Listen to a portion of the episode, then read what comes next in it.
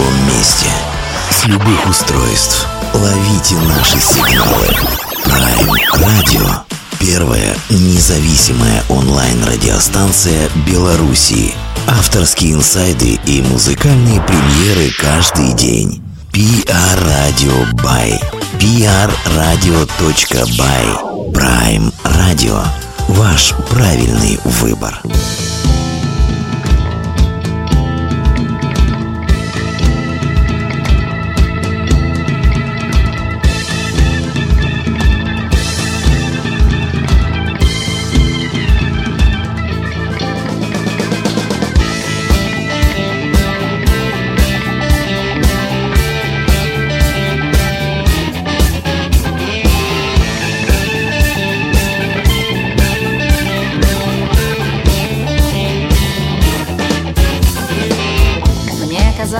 Я забыла город, твой город.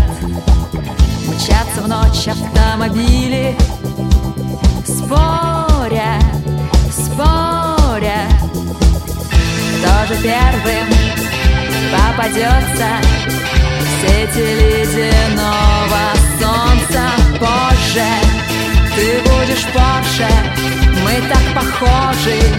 Меня тревожит эта роскошь безумно, боже. Почти с тобой ложек, конечно, в коже. И никому не доверяя больше.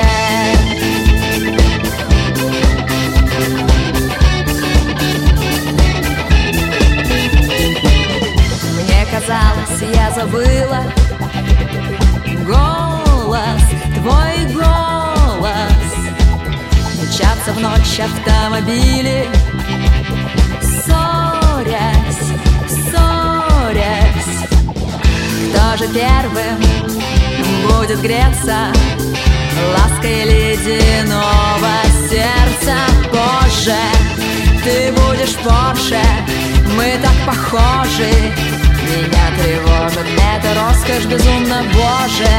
Почти с обложек, конечно, в коже. И никому не доверяя больше.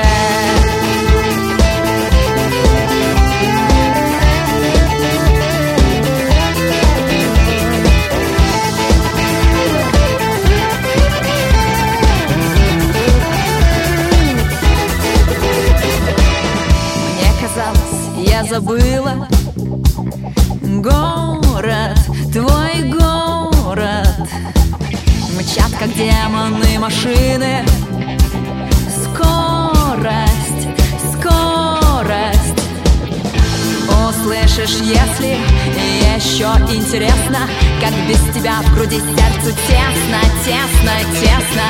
Но за самолюбование плачу красивыми словами. Ключи, мосты, мужчины, лишние к чему морщины. Позже ты будешь позже, мы так похожи. Меня тревожит эта роскошь безумно, боже. Почти с обложек, конечно, в коже.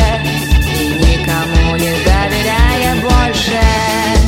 Ты будешь позже, мы так похожи. Меня тревожит это.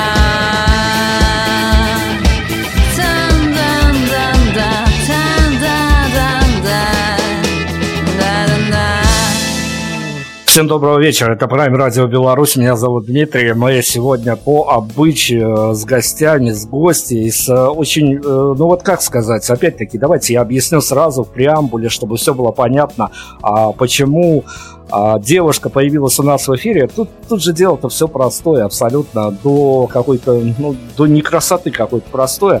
А проще всего, наверное, следить за какими-то передвижениями Моргенштерна, инстасамки по чатам, а гораздо сложнее погружаться в музыкальную среду, вылавливать что-то новое, вылавливать что-то прекрасное, что-то цепляющее, и потом еще пробовать организовать интервью с артистами, которые создают вот эту вот музыку, чтобы осветить эту историю, чтобы отзеркали, сделать каким-то маркером времени, и чтобы обязательно эта история была услышана. Поэтому вот э, я без комплиментов каких-нибудь согласил сегодня, пока не нужных. Потом я, наверное, комплименты, конечно же, сделаю, потому что ну, я не могу быть абсолютно субъективным, поскольку с нашей подачи артистка в наш эфир сегодня залетает. И, ну, чего уж тут говорить, на самом деле тут надо больше представляться. Нашу сегодняшнюю героиню зовут Елена, а во всем остальном я сейчас скажу привет и передам ей бразды правления эфиром на буквально пару секунд, чтобы она представила и свой проект, о котором мы сегодня будем говорить, и все остальное. Елена, доброго вечера. Да, добрый вечер, Дмитрий. Меня зовут Елена Савенкова. Привет из Нижнего Новгорода. Я сейчас в Нижнем Новгороде, и мой музыкальный проект называется «Rocaille». Не так давно я выложила свой альбом «Гранаты Персефоны», и так, я так понимаю, что о нем мы сегодня будем говорить.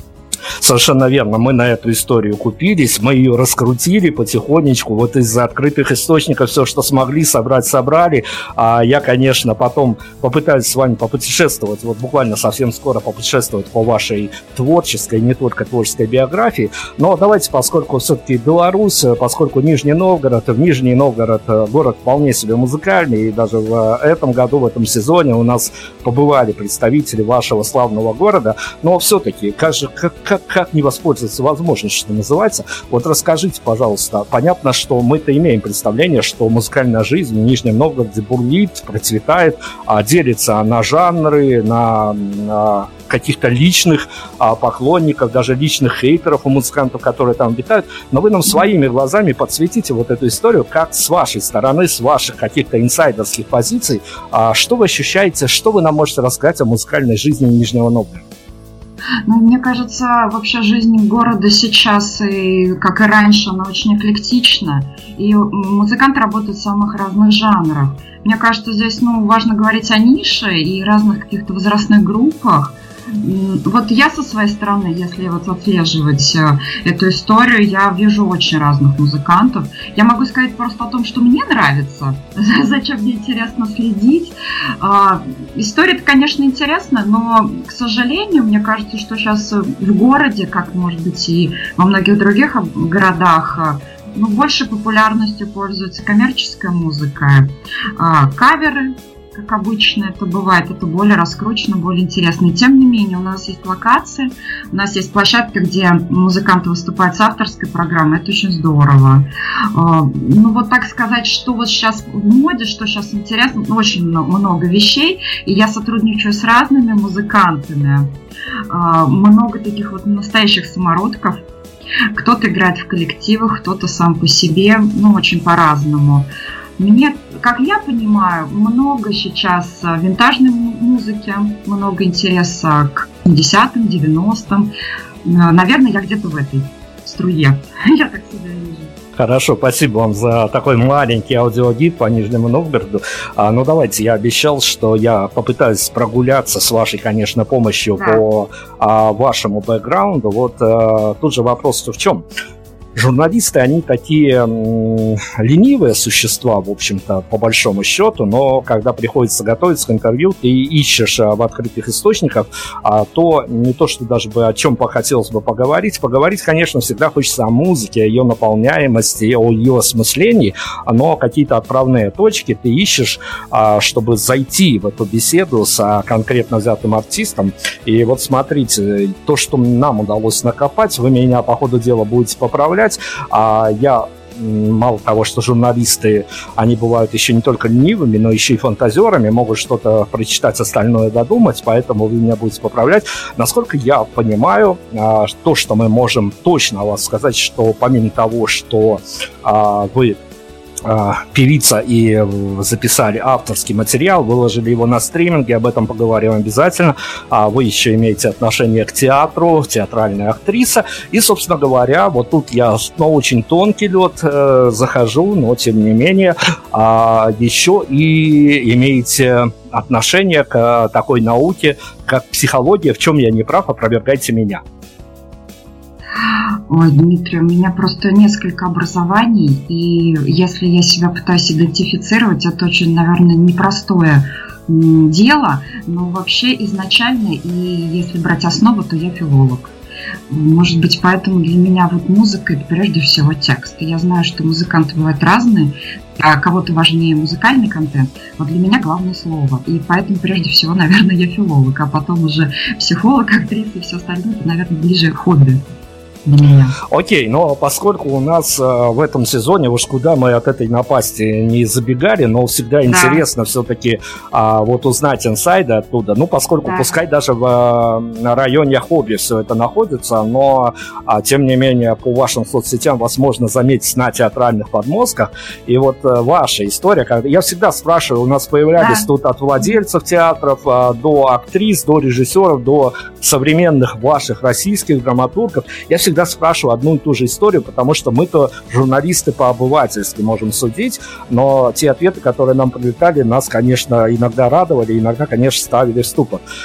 Если даже брать какой-то, ну пусть, говорю, даже это в районе хобби находится, но когда ты а, приходишь служить в театр, играть в театр, мне уже сказали, что это неправильно, служить театр, любой театр, неважно какой он, mm-hmm. а, правда ли это с вашей точки зрения, с вашего, опять-таки, появления по ту сторону баррикад, что в любом, даже в самом маленьком театре количество интриг и всяческих пакостей, гадостей зашкаливает даже администрацию президента? Ой, ну, не знаю, Дмитрий, мне вот как-то, наверное, скорее смешит этот вопрос. Я э, служу, как вы выражаете, в частном театре. Как вы выражаетесь, в частном театре — это наша творческая мастерская «Балаганчик». Я уже в коллективе больше пяти лет, мы поставили несколько спектаклей, и я бы не сказала, что в частных театральных студиях такие уж серьезные дрязги, как в государственных театрах. Ну, так получилось, так сложилась моя судьба, что я знаю очень много актеров официальных городских театров, если так можно выразиться, и я понимаю, что там другая ситуация, там много каких-то подводных камней, много... может быть, конкуренции, но в маленьких театрах, я думаю, это в меньшей степени все-таки имеет место, и как-то вот Бог миловал. Ну, я нашла свою студию, нашла свое место, и я этому очень рада. Нет, ничего не могу сказать, не могу сказать такого плохого. Я хорошо знаю театральную жизнь нашего города, я театрал, я много посещаю разных площадок, мне это интересно. Ну, вот мне повезло реализоваться вот таким образом. Но здорово, что мы хоть где-то островок стабильности нашли, маленькие театры, они вот без, без всяких вот этих вот интриг и тому подобных вещей обходятся. Да. Хорошо, ну давайте тогда, чтобы от темы театра мы далеко не уходили, все-таки интересно да. всегда затронуть эту тему с участвующим человеком в театральной жизни. Вот как вам кажется, понятно, что когда артисты на зарплате, их, в общем-то, и роли, и даже ведущие роли, они превращаются со временем в некую конвейерность, в некую будничность и, в общем-то, превращаются действительно в работу. Расскажите, вот, пожалуйста, с ваших а, каких-то моментов, когда вы отправляетесь на очередную репетицию, с моментов, которые а, приходящие туда же ребята вам описывают. Что, по большому счету, двигает людей, когда они идут в маленький любительский театр? Это м- скорее какие-то личные моменты, когда тебе чего-то не хватает, или это вот какое-то фанатичное, такое в хорошем смысле а, представление о том, что вот ты можешь это делать, ты делаешь, или еще какие-то моменты за этим кроется? Я думаю, что здесь очень много может быть мотивации, то есть мы уже сейчас на психологическую такую почву вступили. Я думаю, что да, здесь может быть и какое-то э, желание самопредъявления миру, может быть какая-то даже, может быть, нарциссическая какая-то травма, желание показать себя как-то, этому возможно. Но я могу сказать и о том, что есть люди, преданные театру, и в нашей студии есть люди уже пожилого возраста, которые более сорок лет э, на сцене, которые искренне себя отдают, не выбирают роли каким-то специальным образом, не выгадывают, а просто выкладываются на сцене. Мы сейчас играем, у нас сейчас площадка своя, собственная частная малая сцена, и мы играем для этих нескольких десятков зрителей, ну, как в последний раз. Вот эта вот близость между зрителями и актерами, она потрясает. Каждый раз ты ловишь новую энергетику, потому что приходят новые зрители, другие зрители приходят. Я думаю, что множество факторов здесь есть. И желание показать себя миру, и желание вот этого энергообмена со зрителями. Окей, okay, окей, okay, хорошо. Давайте тогда я спрошу вас, вот, чтобы мы с театра плавно перетекли уже а, в музыкальную ипостась вашу. Расскажите, опять-таки, история неоднократно мной услышана и не всегда с доверием относится, но всякое бывает. Тут а, как бы сам не присутствуешь, поэтому приходится доверять на слова.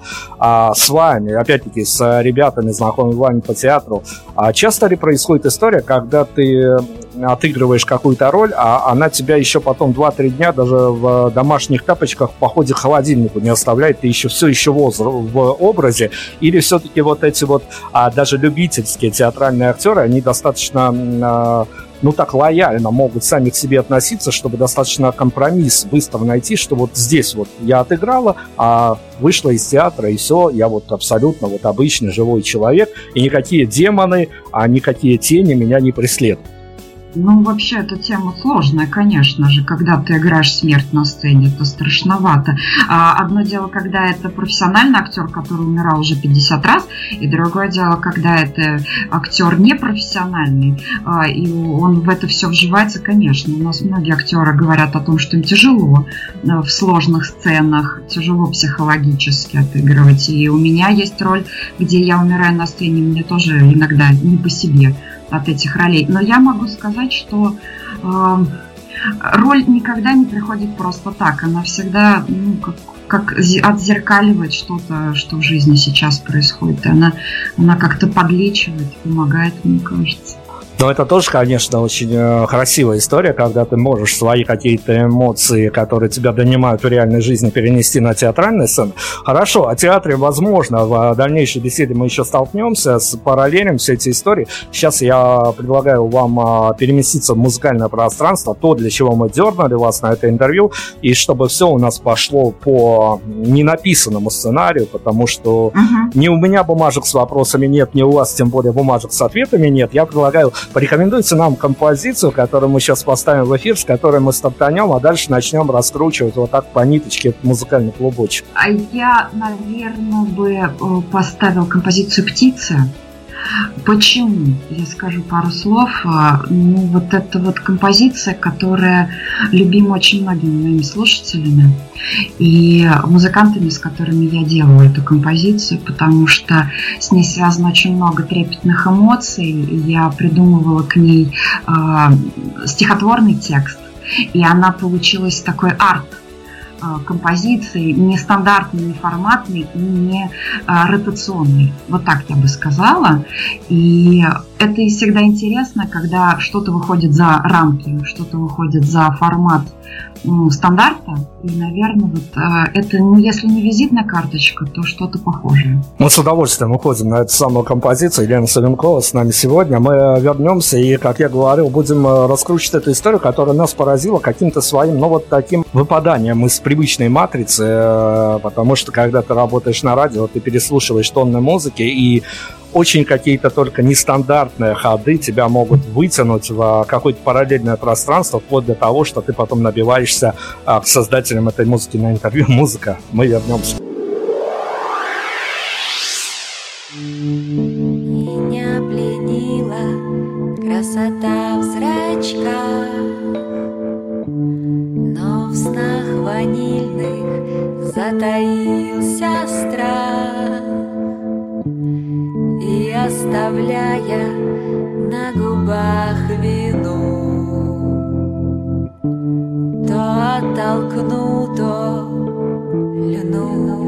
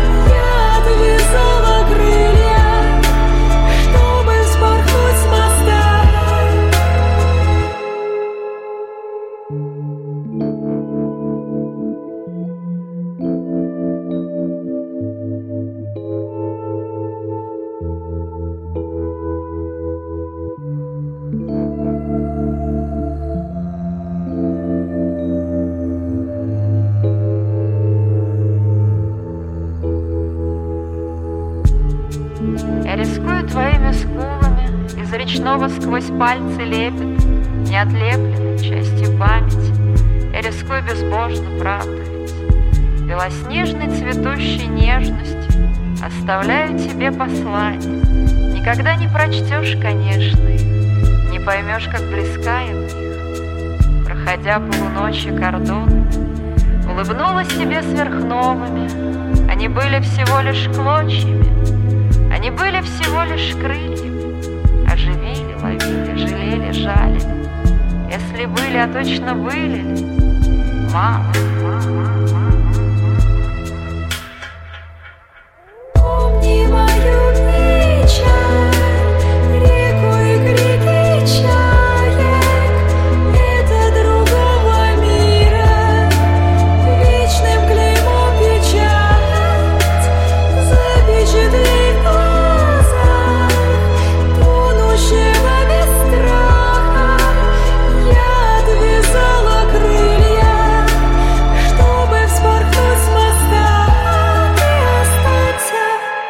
Елена Савенкова с нами сегодня. Мы обсуждаем ее авторский проект, авторский релиз проекта. Это не какой-то сингл, не какие-то и пи, ныне модные. Это такой большой альбом, который носит название, которое расшифровывается. Дабы его расшифровать, нужно наднуть еще как минимум мифологию. Об этом, обо всем поговорим. Но давайте я опять-таки воспользуюсь вашим инсайдом о том, что я все-таки пытался готовиться к этому интервью. Mm-hmm. Я посмотрел на Ютубе несколько ваших видео, в которых вы объясняли, а, как не стоит бояться сцены, как не стоит бояться провалов и тому подобное. Но все это хорошо, все это теория. Расскажите, пожалуйста, вот после, а, в момент выхода, до выхода альбома вашего, в момент выхода альбома, на следующий день после выхода альбома, а, вот все эти правильные слова, которые вы проговаривали, рекомендуя их другим, они для вас сыграли какую-то роль, либо все-таки было немножко вот волнительно? Ну, вы знаете, на сцену вообще выходить волнительно, просто у меня есть большой опыт сценический, но каждый раз я волнуюсь, безусловно. Да, ну, есть, конечно же, волнение, безусловно. Слушайте, ну хорошо, опять-таки сошлемся на какие-то дни, которые окружали выход вашего альбома. Это всегда такая трепетная очень история. Хотя мы поговорим о том, что для вас это явно не музыкальный дебют, и об этом мы поговорим. Но давайте пока сосредоточимся вот на, я не знаю, на последних сутках после того, как альбом должен был выйти, после того, как он появился, на первые сутки. Давайте зайдем. Что-то ожидаемое, неожиданное, что-то расстраивающее, либо вдохновляющее. Я вот в одну фразу воткнул, в общем-то, две, наверное, противоположные какие-то, два противоположных понятия, а, но что-то с вами от волшебного до неприятного случилось в качестве фидбэка от аудитории, в качестве, не знаю чего, цифр, просмотров, а, лайков, дизлайков и тому подобное. А, нам же просто хочется зайти на ваши эмоциональные поля и посмотреть, как оно было на самом ага, деле. Да. Да, я понимаю, наверное, самый большой какой-то эмоциональный отклик у меня был, когда я отправила на стриминге свой первый сингл, потому что это был дебют, это было очень волнительно, это было интересно, это был какой-то сильный отклик, а с альбомом, наверное, такого не было. Я его отпустила и отпустила, вот он как воздушный шарик у меня улетел, и все.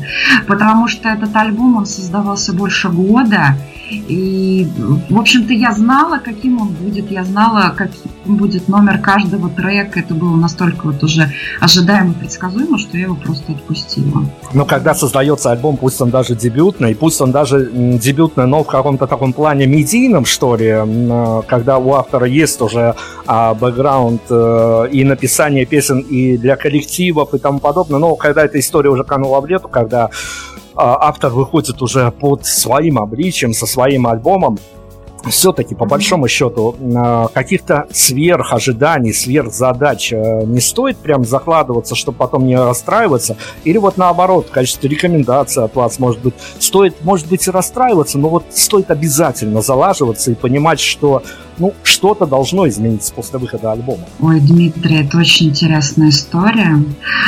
Я... У меня не было каких-то серьезных планов на то, что это изменится. Дело в том, что я этот альбом писала большей частью для себя.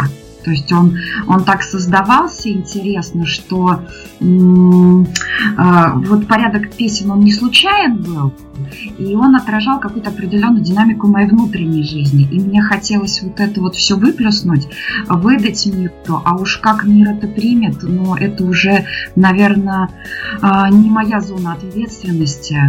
Я бы вот так сказала. Я, я в большей степени, в большей степени создавала его как реконструкцию своей жизни или как конструкцию какой-то, может быть, будущности своей. Вот я бы так сказала. Слушайте, ну я могу только позавидовать вам. По содержанию альбом настолько эклектичный, что если его параллелить с конструкцией вашей жизни, то вас, наверное, бросает до таких каких-то биполярных состояний.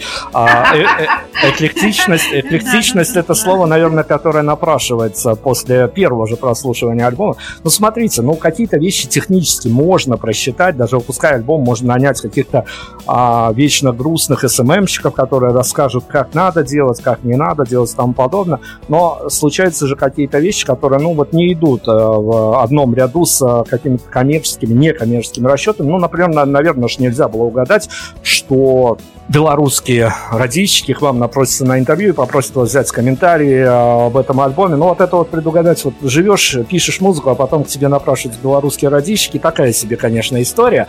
Но, с другой стороны, как вам кажется, вы в каком-то идеальном для вас, в авторском мире, идеальном для вас, я сейчас... буду напрашиваться на рекомендации, потому что да. мы, мы для этого здесь и есть, чтобы от вас авторские инсайды услышать.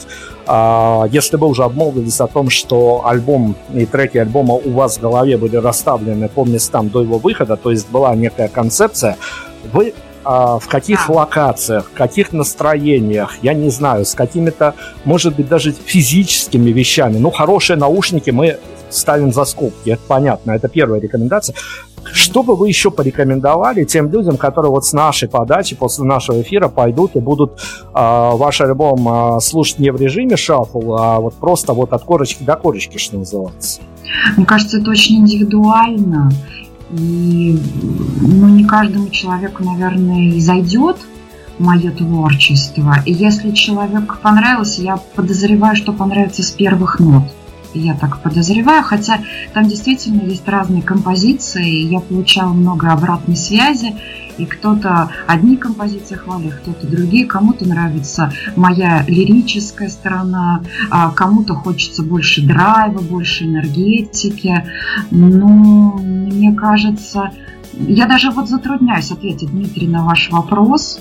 Тут еще нужно представлять целевую аудиторию, да? Я долго думала над этим вопросом, кто, кто является целевой аудиторией. Наверное, наверное, это человек, которому интересно что-то новое услышать, который уже слышал очень много всего, много всего родинного, и которому интересно погрузиться в текст прежде всего. Все истории индивидуальные. Мы, конечно, точно не можем с вами даже срежиссировать а, те реакции, как отрикошетить ваши песни на незнакомых людей, вот на белорусских радищиках, они отрикошетили, а вы попали к нам в эфир. Но все-таки с ваших авторских позиций вот сейчас, на вот это вот время, финиш а, осени две тысячи двадцать первого года, а, ну, если бы, а, скажем так, а, все было так, как хотелось бы вам на какой-то момент, на день, неделю, не знаю, вы бы а, куда порекомендовали либо остаться дома с этим альбомом на вечер, одному, вдвоем пригласить а, того, может быть, кого ты не мог до этого пригласить в силу разных обстоятельств, либо в наушники, в город, э, городской транспорт, пересадки, перебежки и тому подобное. Вот ваши авторские рекомендации, нам же это ценно. Да, я поняла вас, Дмитрий. У меня родилась сразу картинка в голове. Это берег Волги. Мне кажется, у вас его нет. Это берег большой реки. Ну, у вас он есть, я думаю. Берега есть, да. Да, берега есть. Это, это природа. Потому что природа – это такой мощный источник вдохновения для меня. Природа и уединение для меня – это важнейшие вещи. И мне кажется, вот именно где-то в одиночестве, где-то среди красивой природы, где мало урбанистического, мало городского. Я бы так, наверное, сказала. Опять-таки, ваши слова о том, что эти истории находили какой-то, ну, не то, что прям вот прямые параллели с тем, что происходило, а в вашей жизни, может быть, где-то что-то подсмотрено, подслушано или в хорошем смысле нафантазировано, все-таки выпускать на публику достаточно, скажем так, пропитанный э, личностными отношениями. Это не то, что вот отношения э, того человека к другому, но отношения там чувствуются ко всему тому, что происходит вокруг. А вот э, когда готовится альбом, самоцензура часто включается, либо все идет так, как идет, потому что, ну, во-первых, альбом дебютный, многое можно и простить, и самой себе в том числе, но, тем не менее, самоцензуру никто не отменял. Она у вас включалась? Безусловно. Цензура — это вообще, ну, это самая страшная, вот это самая страшная тема, о которой мы сейчас говорим. Конечно, цензура есть, цензуры очень много. Мы сейчас говорим не о э, какой-то там ненормативной лексике, да, мы говорим о каких-то очень личностных темах. Конечно, конечно, и, вот те да, моменты, которые нельзя перебороть или наоборот да. можно перешагнуть через них. Ну, конечно, у меня была история, я переписала песню, я просто поменяла текст, да, такая история у меня была. Одна, одна из песен этого альбома, да, она переделана мной, ну, пускай не очень сильно, но она, но она была подвержена именно самоцензуре. То есть здесь я приняла решение самостоятельно. А какие-то вещи, ну, может быть, они где-то вот проходят на грани, знаете, вот как психологи говорят, на границе контакта. И пускай они проходят, они могут как-то очень двояко восприниматься. И я вот эту вот двойственность, какую-то мерцающую такую двойственность, я ее хотела, в принципе, ну, по всему альбому пустить. Он даже называется очень э, двойственно, потому что гранаты можно воспринимать и с точки зрения э, военной снаряды, и с точки зрения плоды граната. И мне хотелось сохранить эту двусмысленность, потому что какие-то вещи можно понимать и так, и так. Вот опять-таки, я же сам себя, у меня тоже самоцензура включается. Я понимаю, что мы говорим об альбоме, даже название его не произнесли, но это, наверное, было как-то нарочито сделано, потому что, опять-таки, если я буду расспрашивать вас о названии альбома, то мне нужно будет спрашивать о его предыстории. И тут только право за вами, чтобы не превратить для вас а, вот какую-то историю, которая вывела вас на это название, в какую-то абсолютно... Тут же мы можем погрузиться в какую-то очень а, такую скучную, но аргументированную да. историю с научной да. точки зрения, а с другой стороны мы можем выехать на какие-то эмоции, которые будут заключаться вот в формате: ах, вот когда-то меня вот осенило, а, что вот именно так и никак иначе. Поэтому вот право на то, как эту историю интерпретировать, я отдаю вам. Расскажите от названия альбома, да, давайте еще тогда добавим и сюда же название проекта. Я, понятно, как приличный журналист не буду спрашивать, почему вы так называете, но, с другой стороны, а, а, тут ситуация-то такая двойственная, скажем так, и, возможно, я должен спросить, а, почему же именно название у проекта именно таковое, потому что, опять-таки, это же история, которая, ну, чем-то, чем-то по-авторски отдает, и без нее вы, вот... Если мы освещаем вот все так, как оно есть, мы никуда от этого не сбежим. Также давайте по титульным страницам побегаем с вами от названия альбома до названия проекта. Название альбома, да, да. Я придумала название очень давно, и мне просто и в плане какой-то аллитерации оно нравится, в плане повторения каких-то звуков, как, как звучит оно достаточно гармонично. И да, Дмитрий, вы правы, не хочется сейчас в какую-то наукообразность скатываться и какую-то филологическую справку привносить, но я так скажу, для меня этот сюжет о... Персефоне — это сюжет о погружении в подводный или подземный, даже лучше сказать, подземный мир нашей психики, нашей бессознательной, потому что мне кажется, что в моих песнях это очень много, этого очень много. Я вообще против какой-то рационализации, и мне хотелось в текстах и в музыке передать вот это, вот, вот это подземелье нашей психики, как оно прорастает, как оно пробивается в реальность.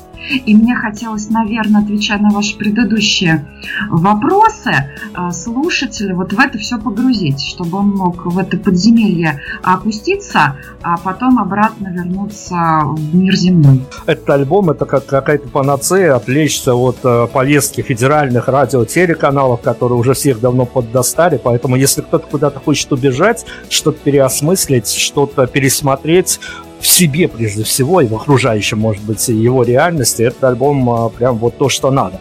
Но вот давайте тогда заканчивать титульную историю, давайте о названии mm-hmm. проекта. А мой проект называется «Rocaille». Я придумала это название весной. Кстати, как раз когда стал вопрос о цензуре, я думала о том, чтобы, чтобы это был какой-то анонимный проект, но в итоге я сохранила свое имя. Ну, Rocaille, такая французская тема, рококо, имперское искусство, мне это все очень интересно с точки зрения эстетики, и мне хотелось какой-то добавить, ну, не роскошности, но какой-то аристократичности. Вот, наверное, так бы я мечтала, если бы смела. Поэтому Rocaille. Со сходными данными, документальными данными мы разобрались. Давайте сейчас мы снова с вами прыгнем на музыку. После вернемся, продолжим эту историю. Опять-таки, вы у нас сегодня отвечаете за музыкальный формат. Опять-таки, дело за вами. Рекомендуется. Ну хорошо, давайте возьмем трек «Морской бой». «Морской бой». Мы уходим на музыку. Мы распутаем сегодня очень интересную историю, которая где-то, ну вот как всегда это бывает, наверное, элемент случайности был. Ее можно было бы, ну, наверное, это было бы а, неким таким преступлением, я, может быть, пафосно говорю, но, тем не менее, наверное, мне бы было бы жалко, если бы я когда-то упустил эту историю, потом на нее наткнулся бы, но все сложилось так, как сложилось, поэтому мы сегодня для вас рассказываем очень интересную историю возникновения и того, что вы сможете после нашего эфира оставить и послушать, взять с собой в какие-то ваши уже походные плейлисты, может быть, даже на свидание сходить с этими композициями, не знаю, поговорим об этом обязательно. Вернемся, музыка. Prime Radio. Ваш правильный выбор. Меня мало, я растворяюсь, как минералы, как генералы в войне на разлинованной карте морского боя. Меня слышно до самых дальних твоих вспышек, где ты выжил вполне, поставил крестики там, где убит и ранен. Невозможно передать, какая благодать, если хочешь опять проиграть. Невозможно перечесть, сколько тридцать шесть и шесть любят в душе и вовне. Тебя много, здесь предлагаются все дороги. Чужие боги глядят в окошко гидов брошюр по мгновенным счастьям. И я плачу, надеюсь, впрочем, на неудачу, в которой спрячу нас всех от неизбежности ран и свирельной вьюги. Невозможно передать, какая благодать, если хочешь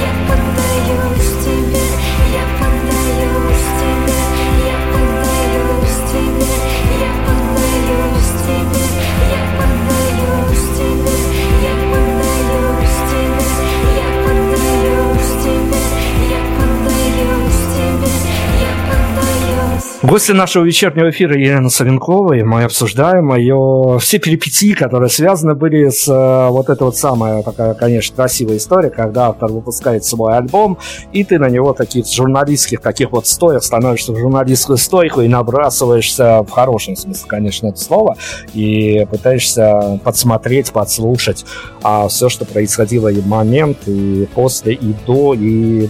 А, в общем-то, вот это вот такая хронология событий, на нее мы дальше и продолжим о ней общаться. Лен, ну расскажите, пожалуйста, я понимаю, что вот вам точно известна вот эта вот журналистская поговорка о том, что для тех, кто поет кавиа, кавера, для тех в аду отдельный котел приготовлен и тому подобное, вот все эти вот разночинные такие истории. Но понятно, когда ты слышишь а, а, песню... условную песню, я опять-таки не буду тут заострять внимание на каких-то э, экспериментах, но когда ты слышишь условную песню Creep, Radiohead, лаунж э, обработки тебя, конечно, отпускает понемножку, но э, ваши эксперименты с каверами, это скорее вот такая вот э, попытка привлечь внимание, потому что мы сейчас понимаем, э, я не буду говорить о том, какой ужас происходит в богоспасаемом ТикТоке под разные композиции, это история, наверное, скорее не музыкальная, а скорее психиатрической радиостанции, если бы такая существовала, но тем не менее ваши эксперименты, которые а, можно в ваших соцсетях посмотреть с каверами, это для вас что? Это для меня и отдушина, и это для меня очень осознанный проект, где я хоть и делаю каверы, но делаю именно на те песни и поп, и рок-композиции, которые мне очень близки. И в каких-то моментах мы можем говорить, что какие-то каверы раскручены, они очень известны, их можно везде послушать, а о каких-то группах, ну, сейчас, мне кажется, незаслуженно забыли. Моя любимая эпоха – это эпоха эм ти ви. Это девяностые, наверное, годы, начало нулевых, и очень это какое-то ну, просто созвездие групп, о которых хочется говорить. И Radiohead, и эн икс эс, и Depeche Mode, и кто угодно. И мне хотелось вот сделать именно кавер-программу на такие группы. Может быть, где-то подзабытые, но шикарные.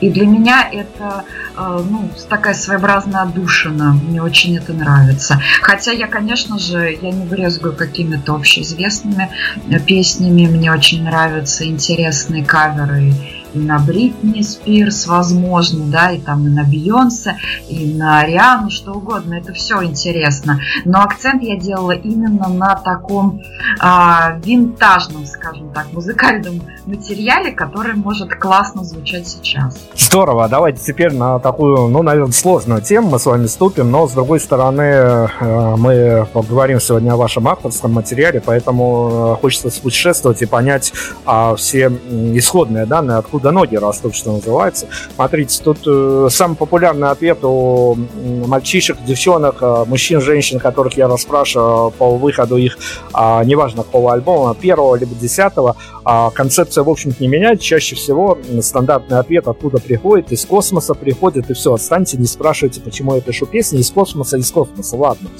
А, в, ваш альбом, ваш альбом... Э, Песни поместились различного рода временного содержания, скажем так, насколько я даже понял из тех комментариев, которые смог выловить в открытых источниках, песни от сегодняшних до песен с историей. И вот скажите мне, пожалуйста, понимаю, что у вас хороший музыкальный вкус, судя и по каверам в том числе, зачем я завел эту тему, и понимая о том, что и события, которые вы переживаете прямо здесь сейчас за окном, находят какой-то отклик в вашем творчестве, а вот что сложнее а, донести в песнях и спеть песню для альбома, та, которая была написана лайтово, скажем, давненько была написана, у которой своя история, которая, может быть, где-то или в столе пролежала, или была где-то исполнена кем-то и писалась для кого-то, или, может быть, прям вот э, порелаксировать и впасть в какие-то свои совсем солнечные воспоминания с детства. И я, конечно, сложно, как журналист, представляю формулу такую, что можно какие-то детские эмоции в, во взрослом возрасте проецировать в песни, но музыканты, люди особенно, у них свое мышление, поэтому я тут равняться не буду ни на кого.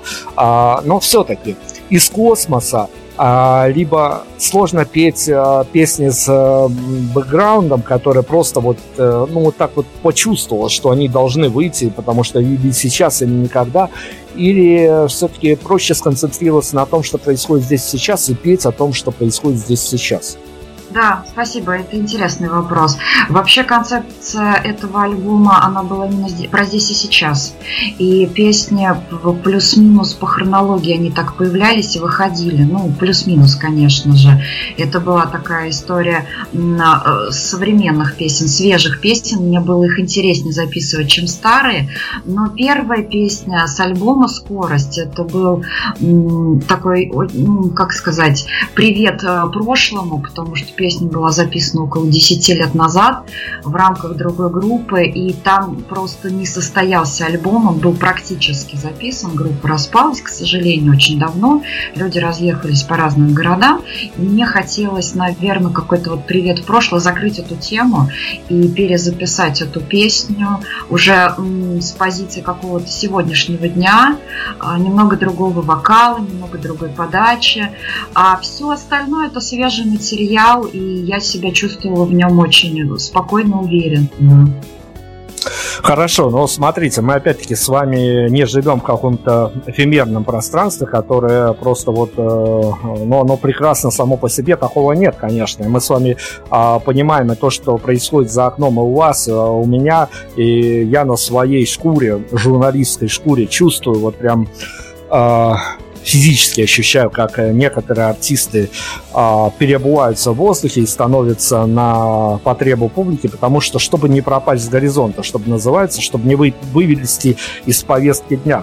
А, понимая, опять-таки, все, что происходит, понимая тренды, понимая, м- ну, не то, что ища свою аудиторию, стараясь попасть в аудиторию, а вот на вашем примере, для артиста, который выпускает свой альбом, а насколько это мучительная история оставить э, много самого себя в пластинке и между тем не забыть об, об аудитории и понимать, что ну, кто-то это еще будет слушать?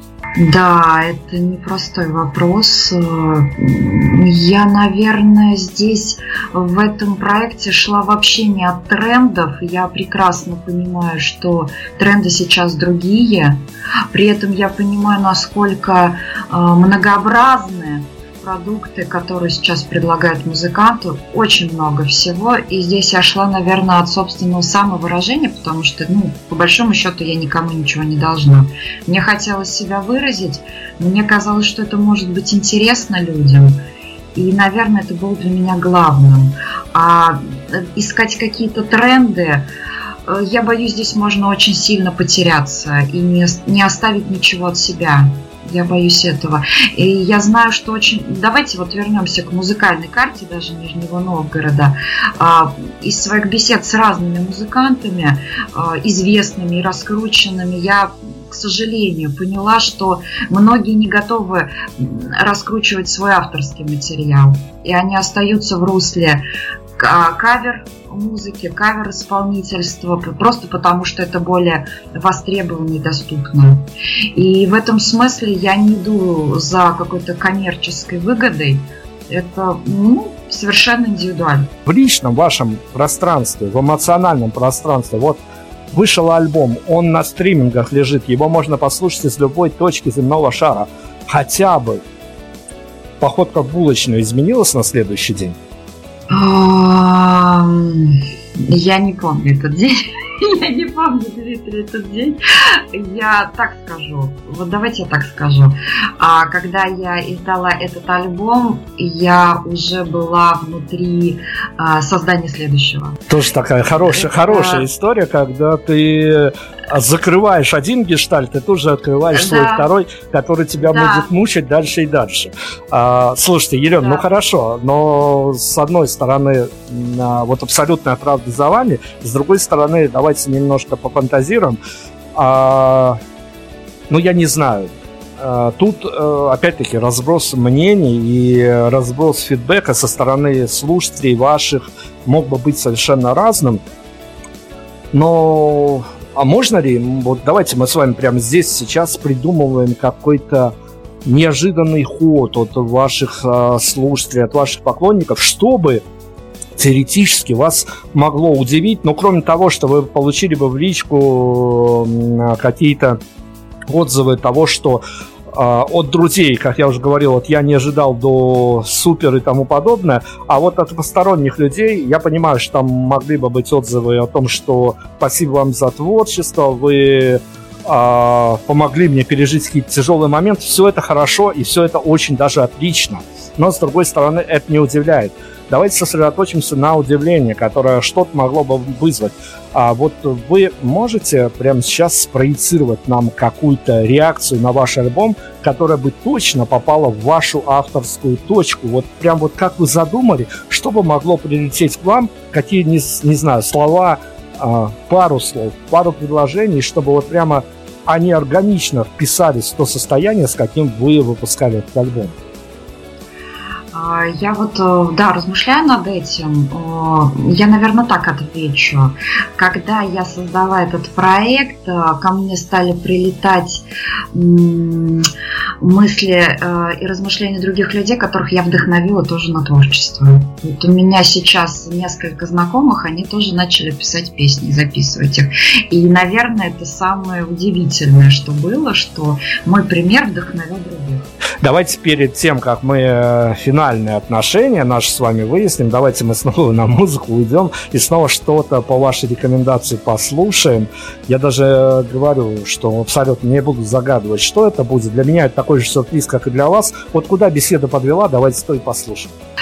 Я предлагаю послушать финальную композицию «Этно», потому что ее, по сути, я никогда нигде не презентовала толком. То есть она вышла в рамках альбома, но практически ее очень мало кто слышал до выкладывания на стриминге. И это потрясающая история, потому что я написала эту песню примерно год назад, и «Вулкан» сразу дал бешеную активность у себя на родине, и это меня так очень умилило. Я очень люблю эту композицию, она, правда, она летняя, но почему бы нет? Сейчас у нас снег, я не знаю, как у вас в Беларуси, у нас зима уже подступила, и мне кажется, что эта песня, она будет классно звучать, потому что она такая летняя, жаркая, веселая и легкая. Этно у нас в эфире, Елена Савенкова, а мы еще обязательно после композиции вернемся и добьем эту историю до каких-то, надеюсь, логических финальных точек музыка.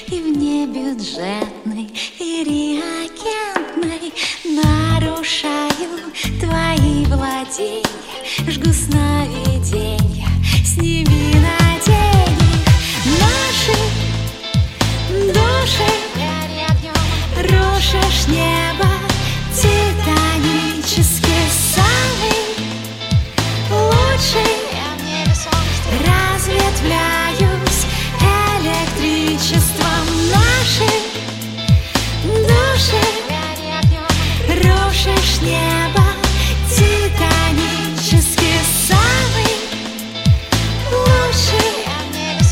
Разветвляюсь электричеством.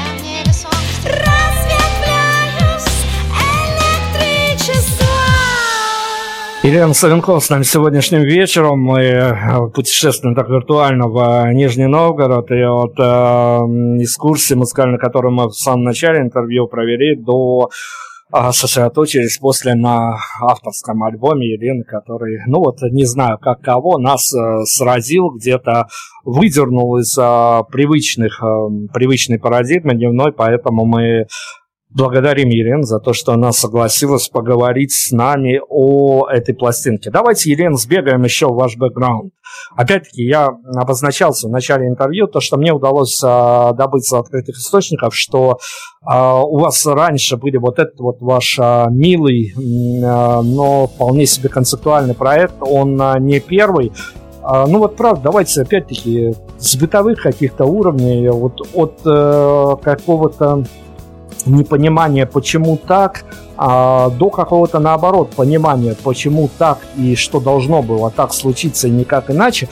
Давайте спутешествуем с вами. Что было, э, вернее, ну, какие раны, скажем так, на вас э, в моральном смысле этого слова нанесли проекты, в которых вы поучаствовали до того, как вышел ваш альбом с а, нынешним проектом. Что, не знаю, что было на позитиве, что было на негативе, что вас расстраивало, что оставило какой-то отпечаток? Отпечаток, наверное, оставило то, что в музыкальном коллективе очень сложно соблюдать баланс интересов, потому что иногда это как лебедь, рак и щука. И сложно, когда приходится балансировать между разными людьми, разными музыкальными вкусами и историями. И поэтому мне проще иногда работать сольно, индивидуально, записываться, работать студийно, потому что здесь я чувствую себя ну, полностью управляющей ситуацией. Работать в музыкальном коллективе безумно интересно. Например, песня «Скорость», которая как раз первая в моем альбоме, она была записана ребятами в рамках группы G-Take. Это потрясающая работа музыкантов, очень слаженная, достаточно профессиональная, я бы сказала. И, и при этом работа психологически не очень простая. Мне действительно приходилось как-то выстраивать отношения, это было непросто. Наверное, так бы я ответила на ваш вопрос. Хорошо, давайте еще на психологические рельсы мы с вами съедем. Да. А, а что происходит с автором, когда, ну, понятно, у нас а, ментальность такая, что у вас, что у нас а, в близлежащей Беларуси. Ну, ментальность такая, я никуда от этого не могу деться. Единственное, от этого можно отделаться, только пойдя в музыкальную журналистику, чего я, конечно, никому не советую. Ищите себе профессии поинтереснее, но, тем не менее, музыкальные журналисты еще могут судить какими-то категориями, основываясь на каком-то собственном бэкграунде. А вот что с артистами происходит, когда ты выпускаешь альбом, и тебя начинают с кем-то параллелить. Имен я сейчас не произношу из тактических соображений, но я уверен, что с вами да. случались истории, когда параллель. Что происходит с артистом? Это обидно, это наоборот, э, ну, какие-то такие имена э, параллельные э, придают некой своей внутренней значимости, что вот я и туда попала, оказывается, может быть, даже не залаживать. Но что с артистом происходит в этот момент? Ну да, это сложно. Это сложно, потому что, конечно же, параллели проводят, и обычно есть какие-то стереотипные мнения. И это штамповка определенная, когда уже ставят такое клеймо. Ну вот ты такой, ты в такой нише. Да, это может быть обидно. А с другой стороны, я восхищаюсь музыкантами, с которыми меня где-то, может быть, сравнивают, потому что это удивительные люди, удивительные профессионалы. Это очень приятно. То есть такое получается двойственное ощущение. А вообще, ну это все вкусовщина, потому что кому-то я напоминаю что-то одно, кому-то что-то другое. Другое. Тут очень много можно референсов всяких разных подобрать. И я думаю, что это очень субъективно. А что происходит с музыкантом? Наверное, высший пилотаж – это найти себя в какой-то совершенно а, ос, а, особой нише, когда тебя вообще ни с кем не сравнивают. Наверное, это высший пилотаж. Но я не знаю, возможно ли это в современных реалиях. Я думаю, что это какая-то гипоти- гипотетическая история. Наверное, это был бы высший пилотаж. Быть каким-то совершенно самостоятельной музыкальной единицей, ни на кого не похожей. Вот как, знаете, как почему-то мне приходит сейчас на ум Владимир Высоцкий. Ну вот это абсолютная индивидуальность, вот с кем его можно сравнить. Ну вот это большая редкость, мне кажется. Это здорово. Ну давайте продолжим еще немножко по путешествиям, по категории, что происходит с музыкантом. А что происходит с музыкантом, когда альбом уже выпущен, он доступен, его можно порекомендовать, его где-то будут вылавливать, в том числе и незнакомые тебе люди, а ты уже приступаешь к записи нового материала. По большому счету, там есть оглядка на аудиторию, что ты имеешь фидбэк, и кому-то что-то понравилось, кому-то что-то нет. То есть можно отталкиваться от этих исходных данных, либо вот эта история пройдена, и тебе интересно делать то, что тебе интересно, не оглядываясь на аудиторию. Вот так радикально, наверное, я поставлю задачу для вашего ответа, но тут уж как сочтете нужным, так и отвечайте. Я думаю, что лучше идти, не оглядываясь назад. Я думаю, что нужно идти вперед, не оглядываясь назад. Ну, давайте попробуем с вами сейчас виртуальный некий, хотя сейчас в эпоху пандемии, это сложная история для всех, от больших артистов до артистов, выпускающих первый альбом, но тем не менее. Давайте мы с вами попробуем нафантазировать, спроектировать некий, неважно по масштабу, некий... некую концертную площадку, где бы вы рискнули презентовать этот альбом.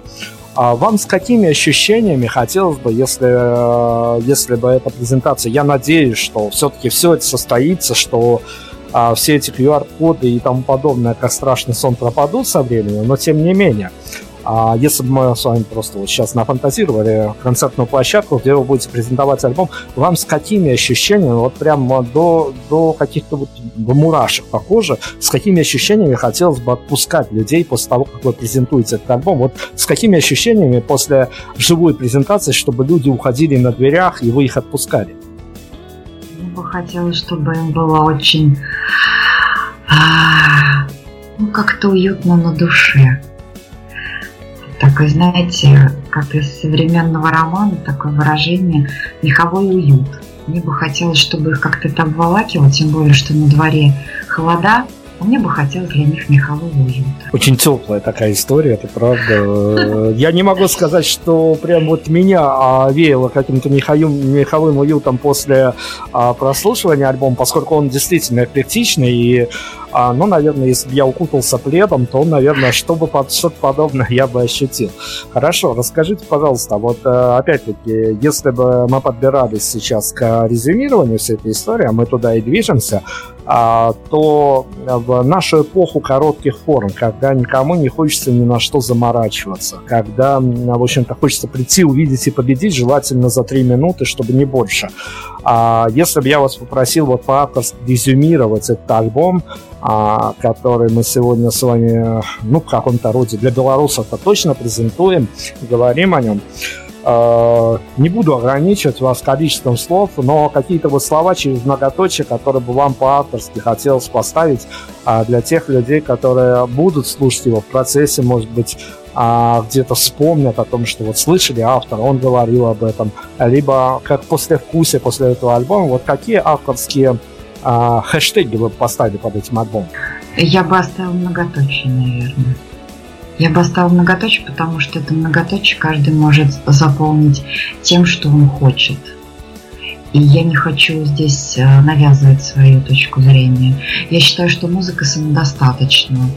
И большего, чем я уже сказала в этих текстах, я, наверное, сказать уже не смогу.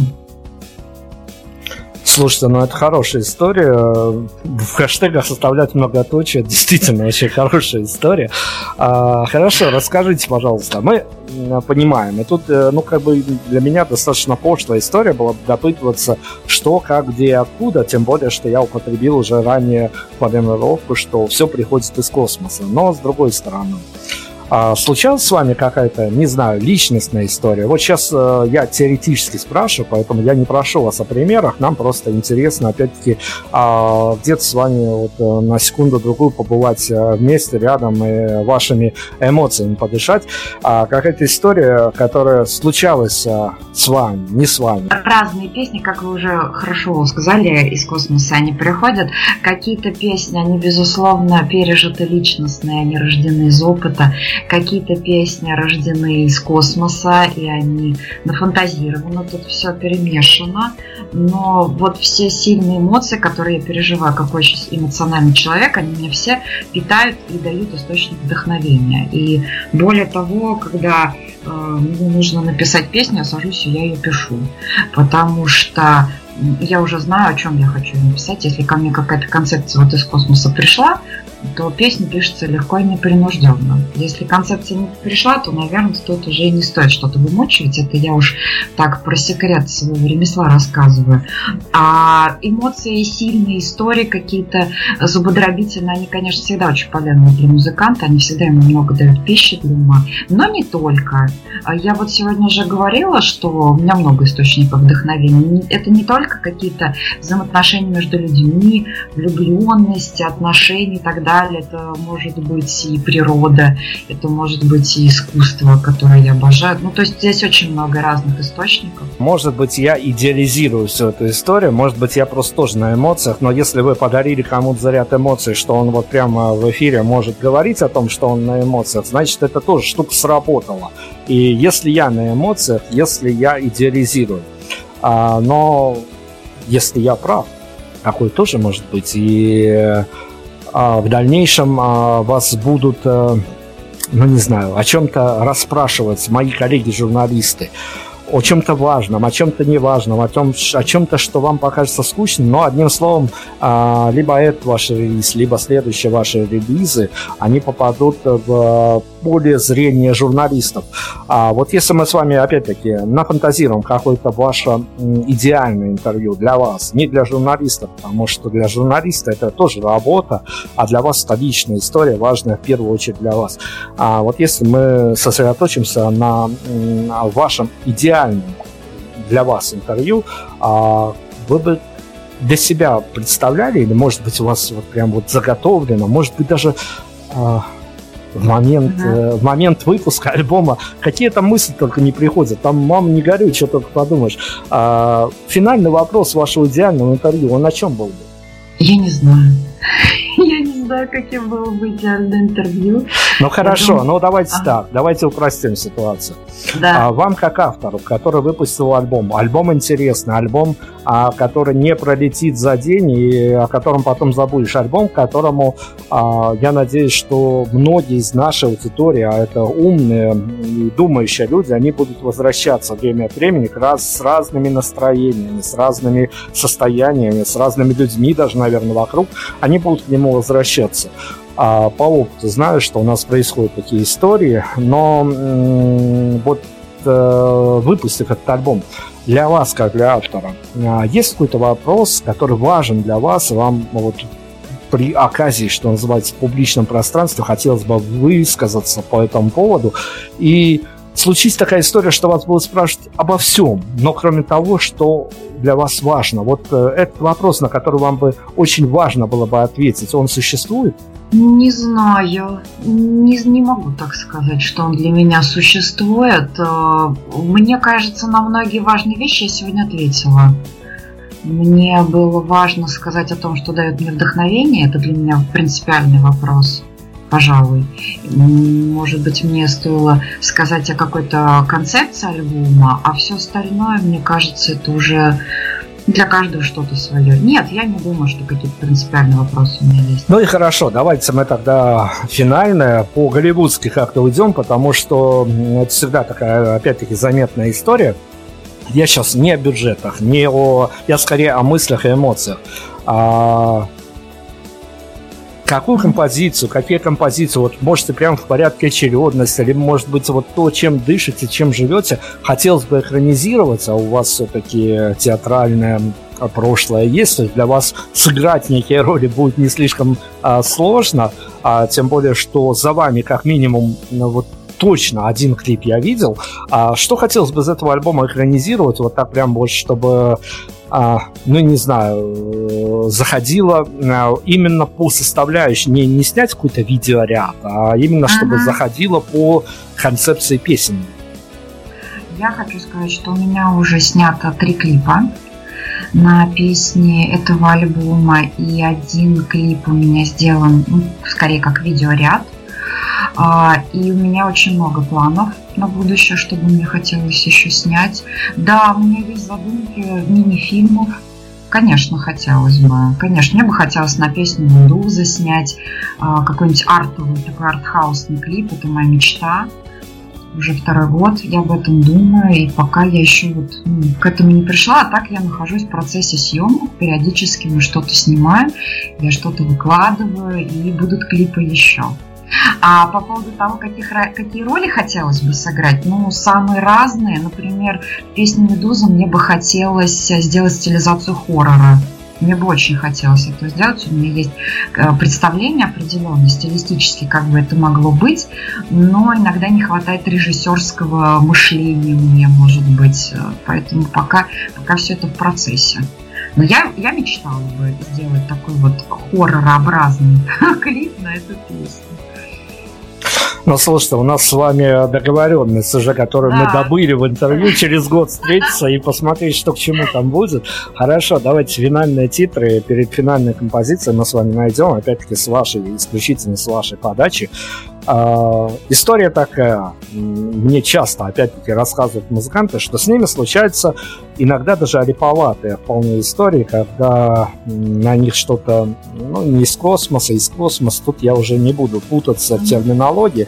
А, но происходит что-то, что они садятся писать и натыкаются на строчки, которых вот буквально десять минут назад от себя не могли бы ожидать. И для них это иногда э, приходит э, к последствиям того, что они начинают говорить о гении, им говорят: успокойся мне там, завтра на работу, или там потише себя веди. Все это наталкивается на бытовые особенности.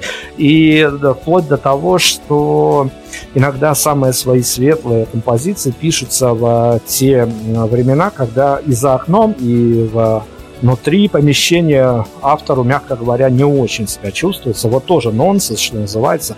А вот мы для финальных титров с вами могли бы найти какие-то написанные вами строчки, которые вы можете прям вот озвучить, процитировать, которые для вас когда-то явились неожиданными. Именно вот э, не в плане каком-то публичном, как они срезонируют, а именно для вас. Ой, я здесь что-то как-то смущаюсь. Наверное, как-то очень трепетно для меня и сложно. Наверное, сложно, Дмитрий, сейчас мне что-то процитировать. Ну, действительно, у нас есть с вами еще год.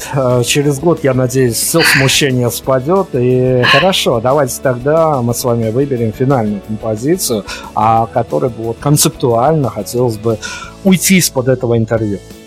А я могу поставить не из альбома, а свой сингл, о котором я сегодня говорила? Конечно, можете. Да? Это сингл «Поэзия», и мне хотелось бы закончить им.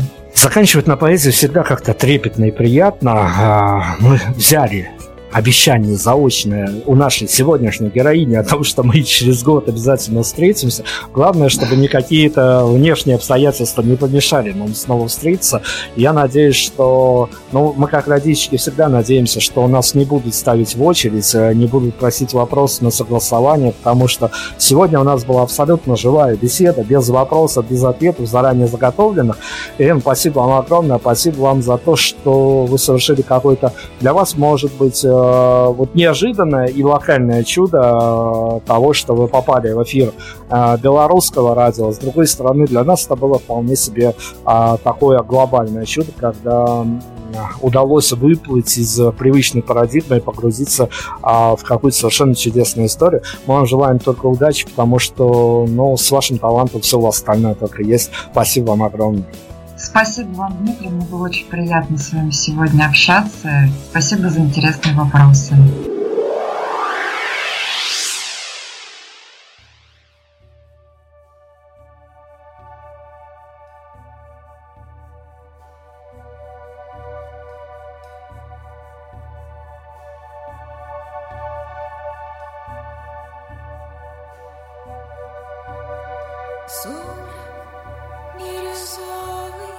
Субтитры